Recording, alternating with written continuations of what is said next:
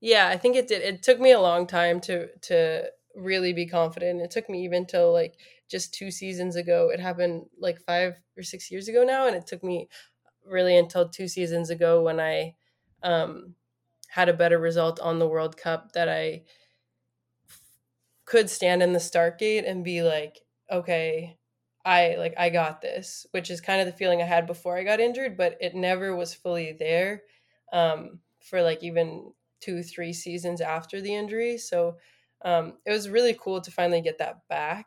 Um, but it did take a while and it took a lot of, um, I didn't really work with a sports psych before I got injured, but then that was something that um, as I got closer to getting back on snow, I noticed like I kind of would get like really nervous. I couldn't really sleep well at night. I was like, okay, I need to talk to someone about this. So then working with a sports psych was really important for me. Um, and that did a lot in terms of like calming the nerves and like building a toolbox to deal with because i still i still get scared sometimes. Um, i think most or a lot of athletes who have been injured probably feel the same. Um, and it's just kind of like dealing with that in, those moments when when they come